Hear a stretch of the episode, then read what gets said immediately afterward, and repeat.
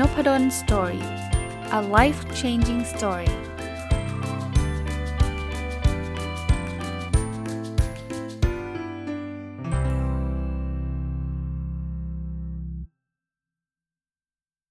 วัสดีครับ ยินดีต้อนรับเข้าสู่ Nopadol's Story Podcast นะครับ วันนี้เอาหนังสือที่ชื่อว่า Mapping เยียวยาซึมเศร้ากับเรื่องเล่าของมนุษย์เศร้าซึมนะครับ เป็นหนังสือน่าจะแปลมาจากญี่ปุ่นนะ คนเขียนชื่อสั้นๆว่า Hossy นะครับ คนแปลคือคุณพัทรสอนครูพิพัฒน์และคุณจิตรดามีเสมานะครับเขาบอกว่ามันเป็นเรื่องเล่าจากประสบการณ์ตรงของผู้ป่วยโรคซึมเศร้าที่ไม่หดหู่จนเกินไป โดยบล็อกเกอร์ชาวญี่ปุ่น ผู้เผยแพร่การทำแผนภาพบำบัด จนได้รับความนิยมชั่วข้ามคืน ผมเห็นแล้วผมคิดว่าเป็นหนังสือที่อาจจะมาตอบโจทย์กับหลาย ๆ คนในช่วงเวลานี้นะ เดี๋ยวนี้อ่านข่าวแล้วก็รู้สึกเหมือนกันนะครับ ว่าโหมันมีคนเป็นซึมเศร้าจำนวนไม่น้อยนะครับ อ่านหนังสือเล่มนี้แล้วมีไอเดียหลายเรื่องนะครับ เอามาทยอยเล่าให้ฟังแล้วกันนะครับ คิดว่าน่าจะเป็นประโยชน์กับ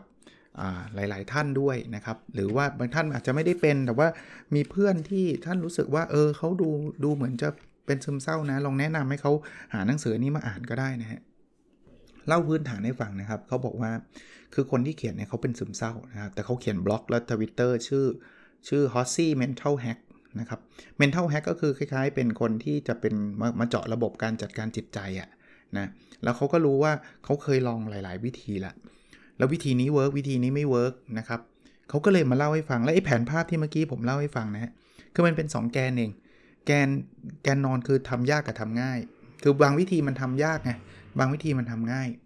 แกนตั้งคือได้ผลดีกับได้ผลไม่ดี ก็คือบางอันทำแล้ว work สำหรับตัวเขานะบางอันทำแล้วไม่ work นะครับผมว่าเออก็ลองดูก็ได้บางทีมันอาจจะ work สำหรับเขาไม่ work สำหรับเราไม่เป็นไร หรืออะไรไม่ work ไม่ work สำหรับเขาแต่อาจจะ work สำหรับเราก็ได้ แต่เราลองไปทำแกนแบบนี้ดูนะทำยากทำง่ายแล้วก็ได้ผลดี กับได้ผลไม่ดีเนี่ยมันจะมีอยู่ 4 เรื่องเนาะคือทำยากได้ผลดีทำง่ายได้ผลดี ทำง่ายได้ผลไม่ดี แล้วก็ทำยากได้ผลไม่ดี เราจะได้ลองลองดูว่าเออบางอย่างเราจะทํำยังไงดีนะครับคำถามคือแล้วทำไมต้องต้องเชื่อเขาเขาบอกว่าเขาลงมือทำทั้งหมด แล้วเขาก็พบว่าสภาพร่างกายค่อยๆฟื้นฟูจนออกไปข้างนอกได้ ตอนแรกเขาซึมเศร้าหนักขนาดที่แบบไม่อยากไปไหนเลยนะตอนนี้เขาก็ดีขึ้นนะครับดีขึ้นนั้นเนี่ยเขาก็เลยเลยเลยเอาแกน 2 อันนี้มาแชร์ในโซเชียลมีเดียปรากฏว่า เขาบอกได้รับการ retweet 24,000 ครั้ง แล้วก็กดชื่นชอบกว่า 40,000 ครั้งนะครับสิ่งที่เขาพบอีกอย่างหนึ่งเขาบอกว่าคนที่เขียนเนี่ยบางทีเป็นคนที่อาจจะไม่ได้เคยเป็นซึมเศร้าเองอย่างเงี้ยแล้วก็ไม่เข้าใจนะครับเขาบอกว่าเวลาเป็นซึมเศร้าเนี่ยสิ่งที่ทำให้รู้สึกเป็นทุกข์มากที่สุด คือคนที่รอบข้างไม่เข้าใจ บอกมันเป็นทุกข์มากกว่า อาการจากโรคอีกนะนะแล้วเขาก็บอกว่า เห็นมีคนพูดบอกว่าทำอันนั้นสิทำอันนี้สิแต่ไม่มีข้อมูลจากประสบการณ์จริง คือคนคนเขียนข้อแนะนำเนี่ยอาจจะไม่ได้เป็นซึมเศร้าจริง ๆ ก็ได้ เขาก็เลยบอกว่าเฮ้ยเขาเขาลองเขียนไหมเพราะเขาเป็นจริง แล้วเขาก็เอามาทำแล้ว work อันไหน work อันไหนไม่ work เนี่ยแต่เขาก็พูดไว้บอกว่าไม่มีคำตอบที่ถูกต้อง 100%ว่าทำอันนี้แล้วจะ work ตลอดเวลานะครับอันนี้ก็เลยเป็นแผนภาพทำให้เห็นแนวโน้มของตัวเอง กระตุ้นให้ให้ก่อนนะก่อนที่ผมจะเริ่มเข้าไปในแผนภาพอันนี้นะ ก็คือเราลองทำแผนภาพของเราเองนะ อันไหนทำยากทำง่าย อันไหนได้ผล อันไหนไม่ได้ผล ผมเชื่อว่าคนเป็นซึมเศร้าเนี่ยทดลองมาหมดแล้ว หรือทดลองมาหลายอันละนะลองทำแผนภาพวันหลังเราจะได้รู้ว่าอันเนี้ยทำแล้วมัน work ก็จะได้ทำบ่อยๆนะครับ อันไหนทำแล้วไม่ work อาจจะทำน้อยลงหน่อยนะครับเขาบอกว่านอกจากแผนภาพเนี่ยทำแล้วเนี่ยเอาไปให้คนอื่นหรือดูของคนอื่นด้วยก็จะได้ไอเดียอย่างอย่างอันเนี้ยเขาทำแล้วก็ได้ไอเดีย เราก็ได้ไอเดียจากเขาด้วยเนาะนะครับอะมาดูอันแรกเลยทำง่ายได้ผลดีก่อนเลยนะดูเขาทำอะไรบ้างนะคนเป็นซึมเศร้าทำง่ายได้ผลดีนะครับ อันแรกเลยนะ คือเขาบอก Twitter ครับโหแปลกไหมอันนี้ก็อย่างที่ผมบอกว่ามันอาจจะไม่ได้จริงสำหรับทุกคนนะเขาบอกว่าความง่ายมันคือระดับ 5 ดาวเลย ผลลัพธ์เนี่ยสดาว 3 เต็ม 5 นะเขาเขาเขาแนะนำมา แนะนำให้ทำประมาณ 3 3 ดาวนะครับ 3 ดาว คือข้อดีของการทำทวิตเตอร์เนี่ย มันมีตัวอย่างประสบการณ์จริง และความเห็นจากผู้คนจริง ๆ มากมายนี่คือข้อดีนะ เขียนทำทวิตเตอร์ต่างๆเนี่ย แต่ข้อเสียคือมันอาจจะมีดราม่าบ้างนะครับนะบอกว่าเวลาไปเล่นทวิตเตอร์เนี่ยเขาจะพบว่าเขามีคนมากมายเลยที่เป็นซึมเศร้าเหมือนกับเขาแล้วมันก็รู้สึกว่าเขาไม่ได้โดดเดี่ยวนะ เราพบประสบการณ์บันทึกประสบการณ์ของคนจริง ๆ มากมายนะครับ แล้วเราเห็นเลยนะครับว่า ตอนแรกเราคิดแบบคนเป็นซึมเศร้าจะคิดว่ามีเราคนเดียวแหละที่แย่แบบนี้เขาบอกว่าเพื่อนผู้ป่วยซึมเศร้า ที่ดูเหมือนจะแทบไม่มีอยู่ในสังคมจริงๆนั้นใน Twitter มีอยู่เต็มไปหมดนะมันทำให้เขาแบบได้ได้ได้เห็นตัวอย่างว่าเขาไม่ได้โดดเดี่ยว อีกอันนึงคือได้แสดงความรู้สึกนึกคิด แล้วก็ช่วยสร้างตัวตนขึ้นมานะ ก็อย่างบอกอย่างที่บอกนะคนนี้เขาใช้แล้วก็มีคนติดตามเขาเยอะนะ นั้นเขาก็อาจจะรู้สึกดี เขามีข้อข้อค้นพบอันนึงเขาบอกว่า Twitter จัดอยู่อันดับ 2 ของสื่อที่สร้างผลกระทบในแง่บวกต่อผู้ใช้ ทำงานได้ค่อนข้างดีในแง่ของการให้ผู้ใช้ได้แสดงความรู้สึกนึกคิดและสร้างตัวตน แต่ไม่ได้บอก Twitter ดีเสมอไปบางคนบอกโหจานไม่จริงเข้าไปแล้วเจอแต่ของลบๆ มันก็มีครับผลลบเรื่องบูลลี่การกันแกล้งกันก็มี หรือ FOMO fear of missing out คือกลัวจะ กระแสอะไรเงี้ย ผมว่าทุกอย่างอะโซเชียลมีเดียมันมีทั้งข้อดีและข้อเสีย เราต้องเราต้องเลือกด้วยนะครับ นั้นเนี่ยคือคนหนึ่งคนนี้เขาเขียนทวิตเตอร์เนี่ยเขาพบอย่างหนึ่งเขาบอกว่า เวลาเขาเขียนเรื่องที่เขากังวลเนี่ยเขาบอกพอพบว่า เรื่องที่เขาเคยกังวลแทบไม่เกิดขึ้นจริงเลยครับ มีคนบอกว่า 90%ของเรื่องที่กังวลมักจะไม่เกิดนะนั้นพอย้อนดูทวิตเตอร์เก่าๆว่ากังวลเรื่องนั้นกังวลเรื่องนี้เนี่ย มาดูกับเออจริง ๆ มันไม่เกิดสักเรื่องเลยนี่นะ มันก็ทำให้เราได้เห็นมุมมองใหม่ ๆขึ้นมานะครับ คราวนี้สิ่งที่ต้องระวังก็คือเรื่องการกันแกล้งความกลัวตกกระแสสังคมต่างๆ อันนั้นก็ต้องไปพิจารณาดูนะว่าเราอย่าไปทำอะไรที่แบบที่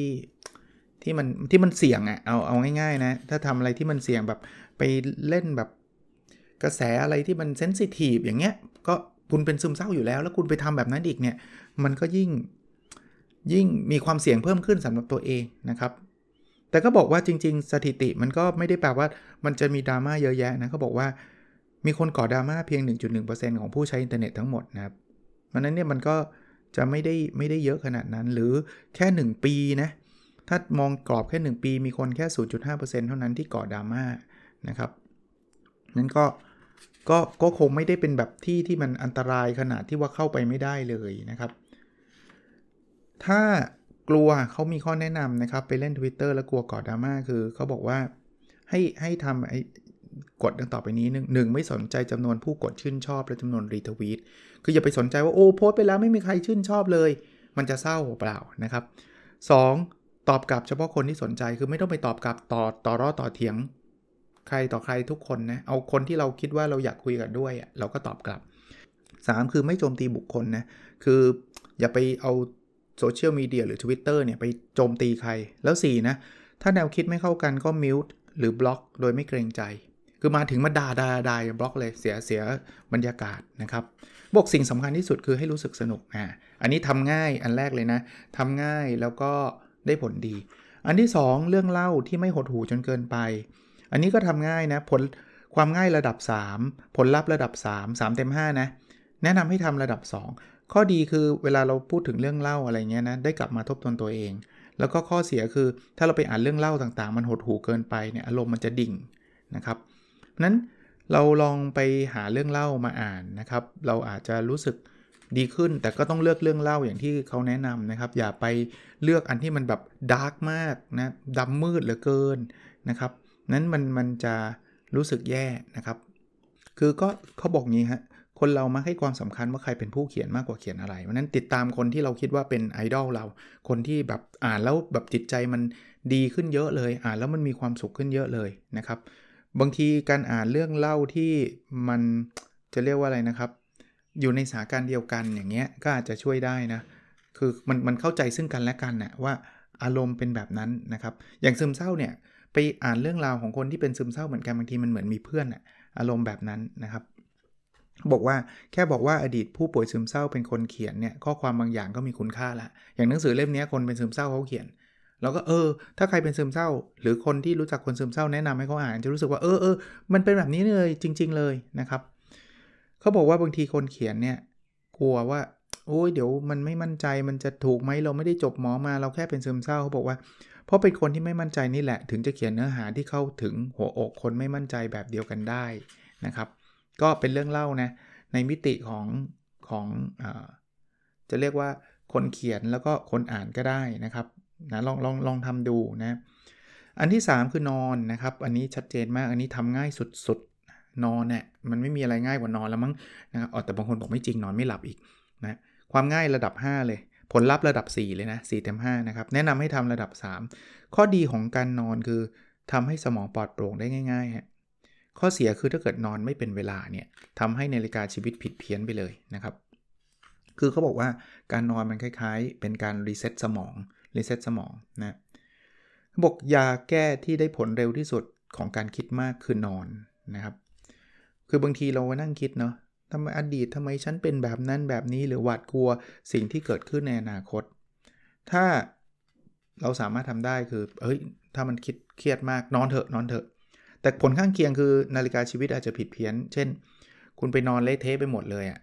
นอนมากเกินไปก็ไม่ดีนะเพราะนั้นเนี่ยถ้าถ้าเขาบอกว่าถ้านอนกลางวันเกิน 1 ชั่วโมง จะทำให้หลับไม่สนิทในช่วงกลางคืน หรือไปนอนหลังบ่ายสามเนี่ย จะทำให้รู้สึกง่วงช้าลงนะ มันนอนกลางคืนก็จะนอนนอนดึกขึ้นนะ ถ้าจะนอนจริงๆเนี่ยให้นอนกลางวันไม่เกิน 30 นาที แล้วก่อนบ่ายสามนะครับ อย่างที่บอกนั้นนอนกลางวันมากเกินไปนอนทั้งวันเลยนี่ก็เกินไป มันทำให้นอนไม่หลับกลางคืน แล้วก็เสียสุขภาพอีก แต่ถ้าสั้นๆเนี่ยดีนะครับ ช่วยเพิ่มสมาธิและส่งเสริมสุขภาพได้นะก็ระวังเรื่องเรื่องนี้ด้วย ถ้าจะใช้การนอนเป็นการบำบัดในการรักษาซึมเศร้านะ่คื 4 คือชาสมุนไพร ชาสมุนไพรเนี่ยง่ายระดับ 4 เต็ม 5 ผลลัพธ์ระดับ 5 เลยนะเขาบอกนะ และแนะนำให้ทำระดับ 4 คือบอกกินชาสมุนไพรเนี่ยทำให้จิตใจรู้สึกสงบได้ชั่วคราว แต่ข้อเสียคือมันต้องต้องเตรียมอะนะครับ อันเนี้ยเขาก็มีเล่าเรื่องให้ฟัง ผมก็ไม่ได้เป็นผู้เชี่ยวชาญต้องออกตัวไปนิดนึงว่าชาอะไรผมก็ไม่ทราบนะ อันนี้ก็เป็นคนเขียนของคนญี่ปุ่นนะครับคือเขาเล่าเรื่องแบบนี้เขาบอกว่าระบบประสาทอัตโนมัติมี 2 ระบบ คือระบบซิมพาเทติก ซึ่งกระตุ้นให้ร่างกายและจิตใจทำงาน กับระบบพาราซิมพาเทติก ซึ่งปรับสภาพจิตร่างกายจิตใจให้ผ่อนคลายลงนะครับ ในช่วงที่ร่างกายมนุษย์มีสภาพสมบูรณ์ที่สุด คือระบบซิมพาเทติกและพาราซิมพาเทติกทำงานได้สมดุลกันดี ถ้าใครจำได้มีหนังสือเล่มหนึ่งที่ผมเคยรีวิวก่อนหน้านี้สักพักหนึ่งแล้วละ่ะที่เขาบอกว่าจริง ๆ เวลาเรารู้สึกเหนื่อยให้เราลุกขึ้นมาออกกำลังกายเนี่ยเพราะว่ามัน กระตุ้น2 2ระบบนี้ให้มันทำงานสมดุลกันนั่นเองนะครับเขาแล้วคนนี้เขาเขาพบอะไรเขาพบว่า คือเขาดื่มชาสมุนไพรเนี่ยมันไปจัดระเบียบระบบประสาทอัตโนมัติและได้ผลดีมากครับเขาตื่นตอนเช้าจนสดชื่นและนอนหลับสนิทกลางคืน แล้วก็เลิกตื่นกลางดึกด้วยนะก็เขาบอกนะเขาบอกว่าจริง ๆ แล้วเนี่ยการรักษาซึมเศร้าเนี่ยมันไม่ใช่วิธีเดียวรักษาหายแบบอย่างเดียวอะไรเงี้ยก็ใช้หลาย ๆ อย่างเข้ามา ช่วยกันนะครับ ในหนังสือนี้เขาก็จะบอกว่าไอ้ชาเนี่ยมันมันช่วยเขาได้นะ อีกเรื่องหนึ่งนะในต่อเนื่องเรื่องชาเนี่ยเขาบอกว่าผู้ป่วยโรคซึมเศร้าเนี่ยมักจะมีอาการตัวเย็นบอกว่าความเย็นในร่างกายเนี่ยเป็นสาเหตุอย่างหนึ่งของการซึมเศร้าแม้ข้อมูลดังกล่าวยังขาดหลักฐานทางการแพทย์ยังไม่ confirm นะแต่เป็นความจริงที่ผมได้รับ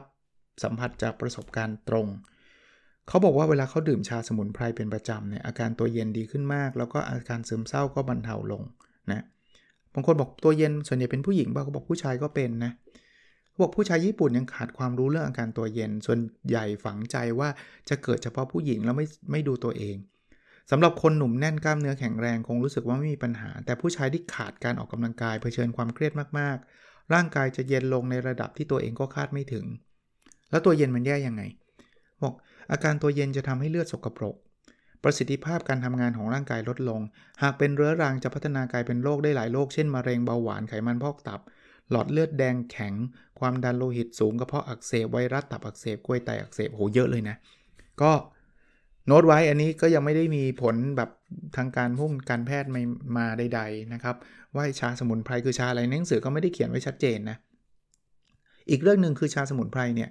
มันแบบทำให้รู้สึกผ่อนคลายอะ่ะ บอกเวลาเราดื่มของอุ่นๆ จิตใจจะสงบลงได้ครับ เครื่องดื่มที่มีกลิ่นหอมอย่างชาสมุนไพรจะมีผลช่วยให้ผ่อนคลายเพิ่มขึ้นนะครับ คือสำหรับเขาเนี่ยเขาบอกว่าเป็นสิ่งพิเศษนอกเหนือจากชีวิตประจำวันเลยนะแล้วดื่มชาเนี่ยเขาจะจดจ่อเลย จดจ่อว่าที่นี่ตอนนี้เขากำลังเหมือนฝึกสมาธิคลายเครียดด้วยนะครับ แล้วบางอย่างเนี่ยเขาบอกว่าพยายามแบบ เปิดสวิตช์การนอนน่ะกำหนดกิจกรรมบางอย่างพร้อมเงื่อนไขว่าทำสิ่งนี้แล้วจะนอนอย่างเงี้ยอย่างคนเนี้ยเขาก็จะกำหนดไว้เลยเขาบอกว่าเขาดื่มชาสมุนไพรเลยเป็นการเปิดสวิตช์แล้วก็แปรงฟันเตรียมนอนแล้วนอนเลย มันจะนอนมันมันจะนอนได้เหมือนเหมือนแบบมันละเป็นการเตือนร่างกายว่ากินยาชาสมุนไพรเนี่ยเตรียมตัวที่จะนอน เอางี้สำหรับผมผมก็คิดว่าลองลองไปดูมันอาจจะไม่ใช่ต้องเป็นชาอะไรพิเศษอะไร เครื่องดื่มอะไรก็ได้ที่กินแล้วรีแลกซ์กินแล้วมีความสุขอะลองกินดูนะครับ อันที่ 5 ครับเลี้ยงสุนัขเขาบอกเลี้ยงสุนัขเนี่ยความง่ายระดับ 4 ผลลัพธ์ระดับ 5 เลยนะ5เต็ม 5 แนะนำให้ทำระดับ 5 นะ ข้อดีคือสุนัขเนี่ยซื่อสัตย์จงรักภักดีแตกต่างจากมนุษย์ ข้อเสียเป็นไปได้ว่ามันอาจจะตายจากไปก่อนใช่ไหมก็จะเศร้านิดนึงนะครับบอกมีงานวิจัยครับว่าเล่นกับสุนัขแล้วหลั่งฮอร์โมนแห่งความสุขฮะปี 2013 เนี่ยรายงานวิจัยจากอังกฤษบอกการใช้ชีวิตกับสุนัขทำให้เจ้านายซึ่งประสบ ภาวะความดันโลหิตสูงมีค่าความดันลดลงครับ ปัจจุบันเริ่มเป็นที่รู้กันแล้วว่า เมื่อมีปฏิสัมพันธ์กับสุนัข มนุษย์จะหลั่งฮอร์โมนออกซิโทซิน หรือที่เรียกกันว่าฮอร์โมนแห่งความสุขออกมา มีผลทำให้ความเครียดลดลงนะครับบอกต้องเป็นสุนัขหรือเปล่าจริงๆสัตว์อื่นๆก็ได้นะนะครับ ถ้าเราได้ดูแลสัตว์มันก็จะมีความสุขอะ่ะการเลี้ยงสัตว์เท่ากับเป็นความมอบหน้าที่ความรับผิดชอบให้มนุษย์คนหนึ่งแล้วเวลาเรามีหน้าที่ความรับผิดชอบในการเลี้ยงสัตว์เนี่ย เราจะรู้สึกดีขึ้นมา มันเหมือนชีวิตมีความหมายนะบอกมีแต่สัตว์เลี้ยงเท่านั้นที่มอบความรักคืนร้อยเปอร์เซ็นต์นะครับ เลี้ยงสัตว์เนี่ยเขาอยากให้มันอยากให้เจ้านายรัก มันอยากได้อาหาร มันอยากเล่นอย่างเงี้ยนะครับ ก็จะทำให้เรามีความสุขได้นี่โน้ตอีกอันหนึ่งนะเขาบอกว่าสาเหตุหนึ่งที่คนยุคปัจจุบันป่วยทางจิตกันมาก ก็เพราะเรามีความต้องการหลากหลาย และมีตัวเลือกมากเกินไปนะ เพราะนั้นจะทำยังไงก็คือเขาบอกจิตใจที่มันวุ่นวาย แปดเปื้อนไปด้วยสิ่งต่างๆ เหล่านี้ชำระล้างด้วยความใส่ซื่อบริสุทธิ์จากการเลี้ยงสัตว์เนี่ยเห็นมันนึกนึกออกไหมเห็นหมาเห็นสุนัข กระดิกหางเวลากินข้าวมีความสุขแล้วนะผมก็เลี้ยงนะครับเลี้ยงสุนัขอยู่ 2 ตัวนะลาบาดอกับกับโบเดนนะมีความสุขของผมนะแล้วสัตว์เนี่ยนะมันรับรู้สภาพจิตใจของเจ้านายได้เร็วนะมันมันรู้เลยนะว่าตอนเนี้ย เออเราเครียดเราไม่เครียด ถามถามว่าผมรู้ได้ไงคือบางทีเนี่ยมันซนไงพอมันซนเราก็ต้องดุใช่ไหมมันมันมากัดนู่นกัดนี่แบบพังทลายเงี้ยเราก็ต้องดุเพราะว่าหลังเนี่ยเรายืนอยู่ตรงที่มันเราเคยดุมันนะไอ้ที่ที่ปลั๊กไฟมันชอบมากัดปลั๊กไฟนะสุนัขผมเนี่ยมันจะถอยห่างเลยนะคือมันรู้เลยว่าจังหวะนี้ไม่ใช่ละจังหวะนี้แบบไม่ควรเข้ามายุ่งแล้วนะครับเพราะฉะนั้นเนี่ยมันมันจะรู้ว่าจังหวะนี้มันเข้าไปเล่นได้ จังหวะนี้เจ้านายโกรธ 6 ครับ ที่ช่วยได้นะ ดู YouTube ดู YouTube เนี่ยความง่ายระดับ 4 ผลลัพธ์ระดับ 4 แนะนำให้ทำระดับ 5 นะ ข้อดีคือดูได้ทุกที่ทุกเวลาผ่านโทรศัพท์มือมือถือ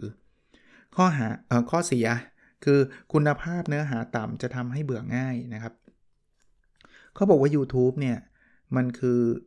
social network ที่สร้างผลกระทบแง่บวกอันดับหนึ่งเลยนะ แปลว่าในบรรดา social network เนี่ย YouTube ช่วยได้ เพราะมันช่วยลดความกังวลความซึมเศร้าความโดดเดี่ยว แต่ข้อเสียคือมันทำให้เรานอนไม่พอคือดูแหลกนะครับ ดูแหลกนะบอก YouTube เป็นสื่อที่ผู้ใช้มีปฏิสัมพันธ์กับผู้อื่นน้อยมาก ไม่เหมือนกับพวก Facebook ใช่ไหมเดี๋ยวก็ทะเลาะกันละ เดี๋ยวมีคอมเมนต์งี่เง่ามาอะไรเงี้ยนะยูทูบมันไม่ค่อยมีแบบนั้นเท่าไหร่ ถึงแม้มันจะมีคอมเมนต์ข้างล่าง แต่เราไม่ค่อยได้อ่านหรอก จริง ๆ เราก็จะดูในในคลิปนะครับ แล้วมันมันมันพอมันมีแต่คลิปที่เราสนใจเนี่ย เราจะได้ข้อมูลที่เราต้องการเท่านั้น ไอ้ที่ไม่ต้องการเราก็ไม่ค่อยได้ได้ไปศึกษาไม่เหมือน Facebook ไม่เหมือนอันอื่น นะครับเขาบอกว่ามันทำให้เราสึกเหมือนดูโฮมวิดีโอของเพื่อนอะบางบางทีดูชีวิตคนนั้นคนนี้ จึงไม่รู้สึกหดหู่ แม้จะดูตอนมีอาการซึมเศร้า เขามีช่อง YouTube แนะนำนะครับ แต่ว่าเข้าใจว่าเป็นช่องของญี่ปุ่นก็เลยขออนุญาตไม่ได้ไม่ได้พูดถึงกันแล้วกันนะครับ ของไทยก็น่าจะมีเยอะแยะที่มันสนุก ผมยังเคยดูเลยนะ พวกผมดูพวกประกวดอะ ไอ American Got Talent เนี่ยผมชอบนะครับ Britain Got Talent อะไรเงี้ยมัน talent จริงๆนะสนุก แล้วก็ดูฟังเพลงบ้างอะไรบ้างนะครับเขาบอกว่าบางทีเนี่ยมันมันมันทำให้เราแบบหลุดหนีพ้นจากความจริงในบางบางบางครั้งที่เราก็ไม่อยากจะมานั่งทุกข์นั่งอะไรอย่างเงี้ยนะครับ แล้วเราย้ายโลกแบบนี้ไปได้เรื่อยๆอะก็ทดลองหากันดูนะอันที่ 7 ครับ ที่ยังอยู่ในแคตตากรีทำง่ายและได้ผลเยอะนะ หางานอดิเรกทำ อันนี้ความง่ายเนี่ยอาจจะระดับ 2 เพราะงานอดิเรกก็ไม่ได้หาได้ง่าย ๆ แต่ว่าผลลัพธ์ระดับ 5 แนะนำให้ทำระดับ 5 เลย ข้อดีนะครับทำให้คิดแง่บวกได้ง่าย แต่ข้อเสียคืองานอดิเรกบางประเภทเนี่ยอาจต้องใช้เงินมาก เพราะนั้นลองหาดูเขาบอกว่า คือคือเวลาเราซึมเศร้ามากๆเนี่ยคนเขียนเนี่ยเขารู้สึกเลยนะเขาบอกว่าเวลาซึมเศร้ามากๆ เป็นเรื่องปกติที่ไม่อยากทำงานอดิเรกนะ แต่อย่าไปกดดันตัวเองถึงขนาดว่า ถ้าไม่ทำแล้วจะไม่หายนะ ต้องบังคับไม่ใช่นะครับเขาบอกว่าบางทีเนี่ยเขาเลือกงานอดิเรกที่เขาเขาอยากทำแต่ก็ไม่ได้สนุกเสมอไปนะครับ บางอย่างไม่เคยอยากทำแต่ไม่ไม่ทำก็ได้ หรือแม้กระทั่งการนอนเขาบอกเป็นงานอดิเรกก็ได้นะเขาบอกคนเนี้ยคนเขียนเนี่ยบอกฝนตกความกดอากาศลดลงอย่างรวดเร็วร่างกาย สภาพร่างกายไม่ดี เลือกที่จะนอนอย่างเดียวก็ทำแต่ไม่ได้แปลว่าจะต้องนอนนะครับ แม้เป็นซึมเศร้าก็ทำงานอดิเรกได้นะครับเขาบอกว่าระยะนี้นะสังคมพูดถึงโรคซึมเศร้าประเภทโรคซึมเศร้าสายพันธุ์ใหม่นะครับ สายพันธุ์ใหม่คืองี้ทำงานรู้สึกไม่ดีไม่มีแรงแต่กลับบ้านล่าเริงเลยมีสมาธิจดจ่องานดีเลกได้ อย่างนี้มันซึมเศร้าสายพันธุ์ใหม่ atypical depression นะครับ คือเป็นเฉพาะเรื่องงานอะไรเงี้ยนะก็ลองหาหาดูว่าตัวเองเนี่ยชอบ งานอะไรยังไงนะครับแล้วถ้าเกิดอยู่ในระยะระยะฟื้นตัวหรือโรคทุเลาเนี่ยมีแรงใจพลังงานพอจะเพลิดเพลินกับกิจกรรมต่างๆ ก็ก็ดีนะครับสำหรับคนเขียนยังไงเด็กของเขาคืออ่านหนังสือและเขียนบล็อกนะครับเขาบอกแค่เขียนสิ่งที่ตัวเองคิด ก็มีคนมาบอกว่าชอบมากขึ้นทุกทีก็รู้สึกดีแล้วตอนเขาเขียนบล็อกนะเพราะเขารู้สึกว่าเขาทำประโยชน์ให้กับสังคมได้เออลองดูนะครับ จริงๆมันก็ไม่ต้องเพื่อสังคมอะไรมากมายนะครับ แต่ว่าถ้าอะไรที่มันมัน มันทำได้ก็จะดี อีกอันนึงคือหายใจลึกๆครับ อันนี้คือความง่ายระดับ 5 นะ หายใจลึกๆเนี่ยผลลัพธ์ระดับ 3 เต็ม 5 แนะนำให้ทำระดับ 3 ข้อดีคือทำได้ทุกที่ทุกเวลา ข้อเสียคือลืมทำได้ง่ายนะบางทีก็ไม่ได้จดจ่อใช่ไหมบกสังเกตไหมมนุษย์เนี่ยเวลาตื่นเต้นแล้วหวาดกลัวเนี่ยจะหายใจได้ไม่เต็มปอดนะครับ ถามว่าทำไมครับก็บอกสมองส่วนอะมิกดาลาควบคุมความรู้สึกด้านลบ เช่นความกลัวหรือกังวลเนี่ยพอรู้สึกอันตรายเนี่ยจะส่งสัญญาณบอกให้ร่างกายหลบเลี่ยงเพื่อรักษาชีวิต เสร็จแล้วเกิดอะไรขึ้นคือสมองส่วนไฮโปทาลามัสทำหน้าที่ควบคุมระบบประสาทอัตโนมัติเนี่ยพอกังวลหรือเครียดที่ประจรจะเต้นเร็วขึ้นและหายใจถี่ขึ้น เป็นเพราะสมองส่วนไฮโปทาลามัสตื่นตัวจากการได้รับสัญญาณ จากสมองในส่วนอะมิกดาลานะครับหรือเวลาคิดมากคิดซ้ำไปซ้ำมาเนี่ย คิดแง่ลบเนี่ยหายใจถี่แล้วมันก็ไม่เต็มปอดนะเขาก็มีการอ้างอิงครับ จากผู้เชี่ยวชาญคือ คุณคกิสกิฟูจิยะสึนะครับ เป็นรองศาสตราจารย์ประจำมหาวิทยาลัย บุงเกียวกะกุอิงนะครับ เขาเป็นผู้เชี่ยวชาญด้านการบำบัดด้วยการหายใจนะเขาแนะนำหายใจลึกๆนะครับเขาบอกคนสมัยนี้เนี่ยนะจำนวนมากไม่ได้ป่วยแต่หายใจไม่เต็มปอด ประสิทธิประสิทธิภาพการหายใจก็จะลดลงนะครับ แล้วก็อาจจะเกิดความผิดปกติต่างๆนะครับ แค่หายใจลึกๆก็จะช่วยละนะเขาก็แนะนำวิธีการหายใจด้วยหน้าท้องอย่างเงี้ยนะครับเขาบอกหายใจลึกเข้าไปในจมูกให้ท้องป่อง แล้วก็พ่นลมหายใจออกทางปาก ให้จะรู้สึกว่าความอึดอัดใจคลายลงไปได้เล็กน้อยนะ อันนี้ก็ลองดูนะครับ ก็ ในหนังสือจะมีรายละเอียดลองไปอ่านหนังสือดูก็ได้นะครับทำเวลาออกข้างนอกแล้วรู้สึกเครียดเนี่ยง่าย ๆ เลยลองลองลองลองทำแบบนั้นนะครับ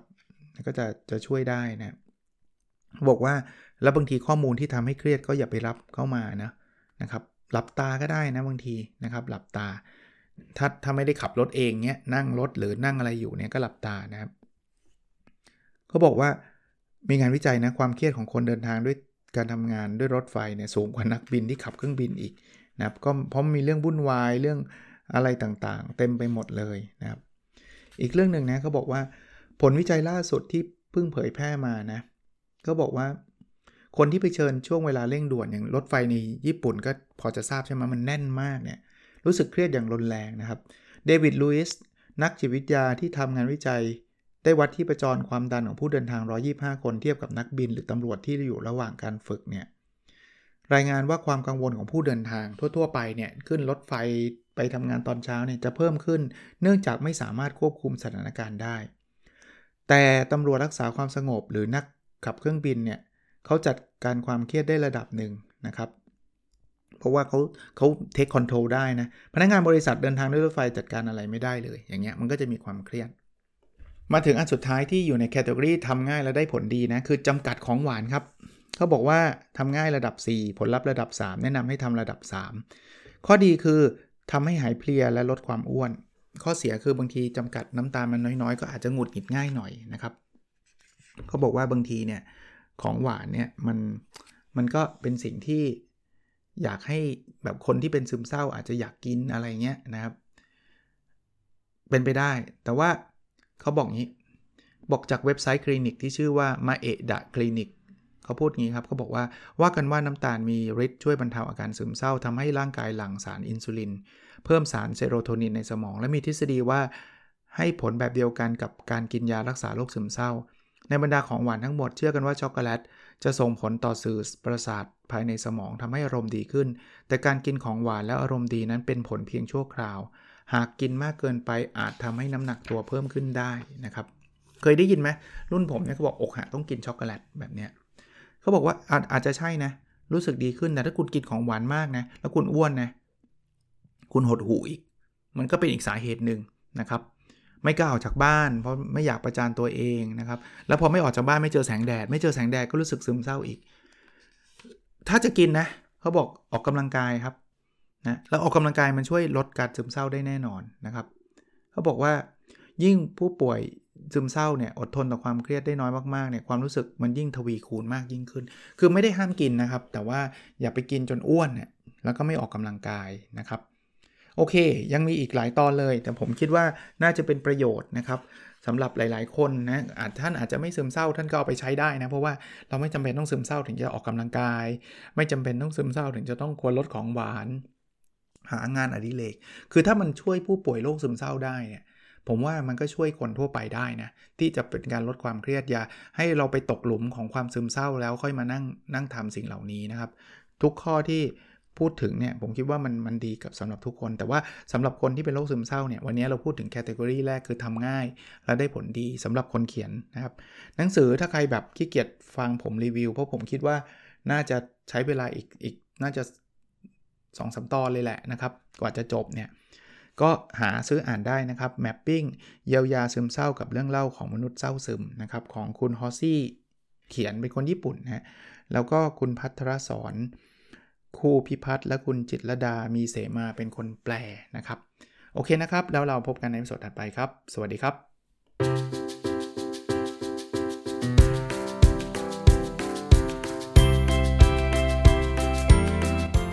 n o p a d o n Story a life changing story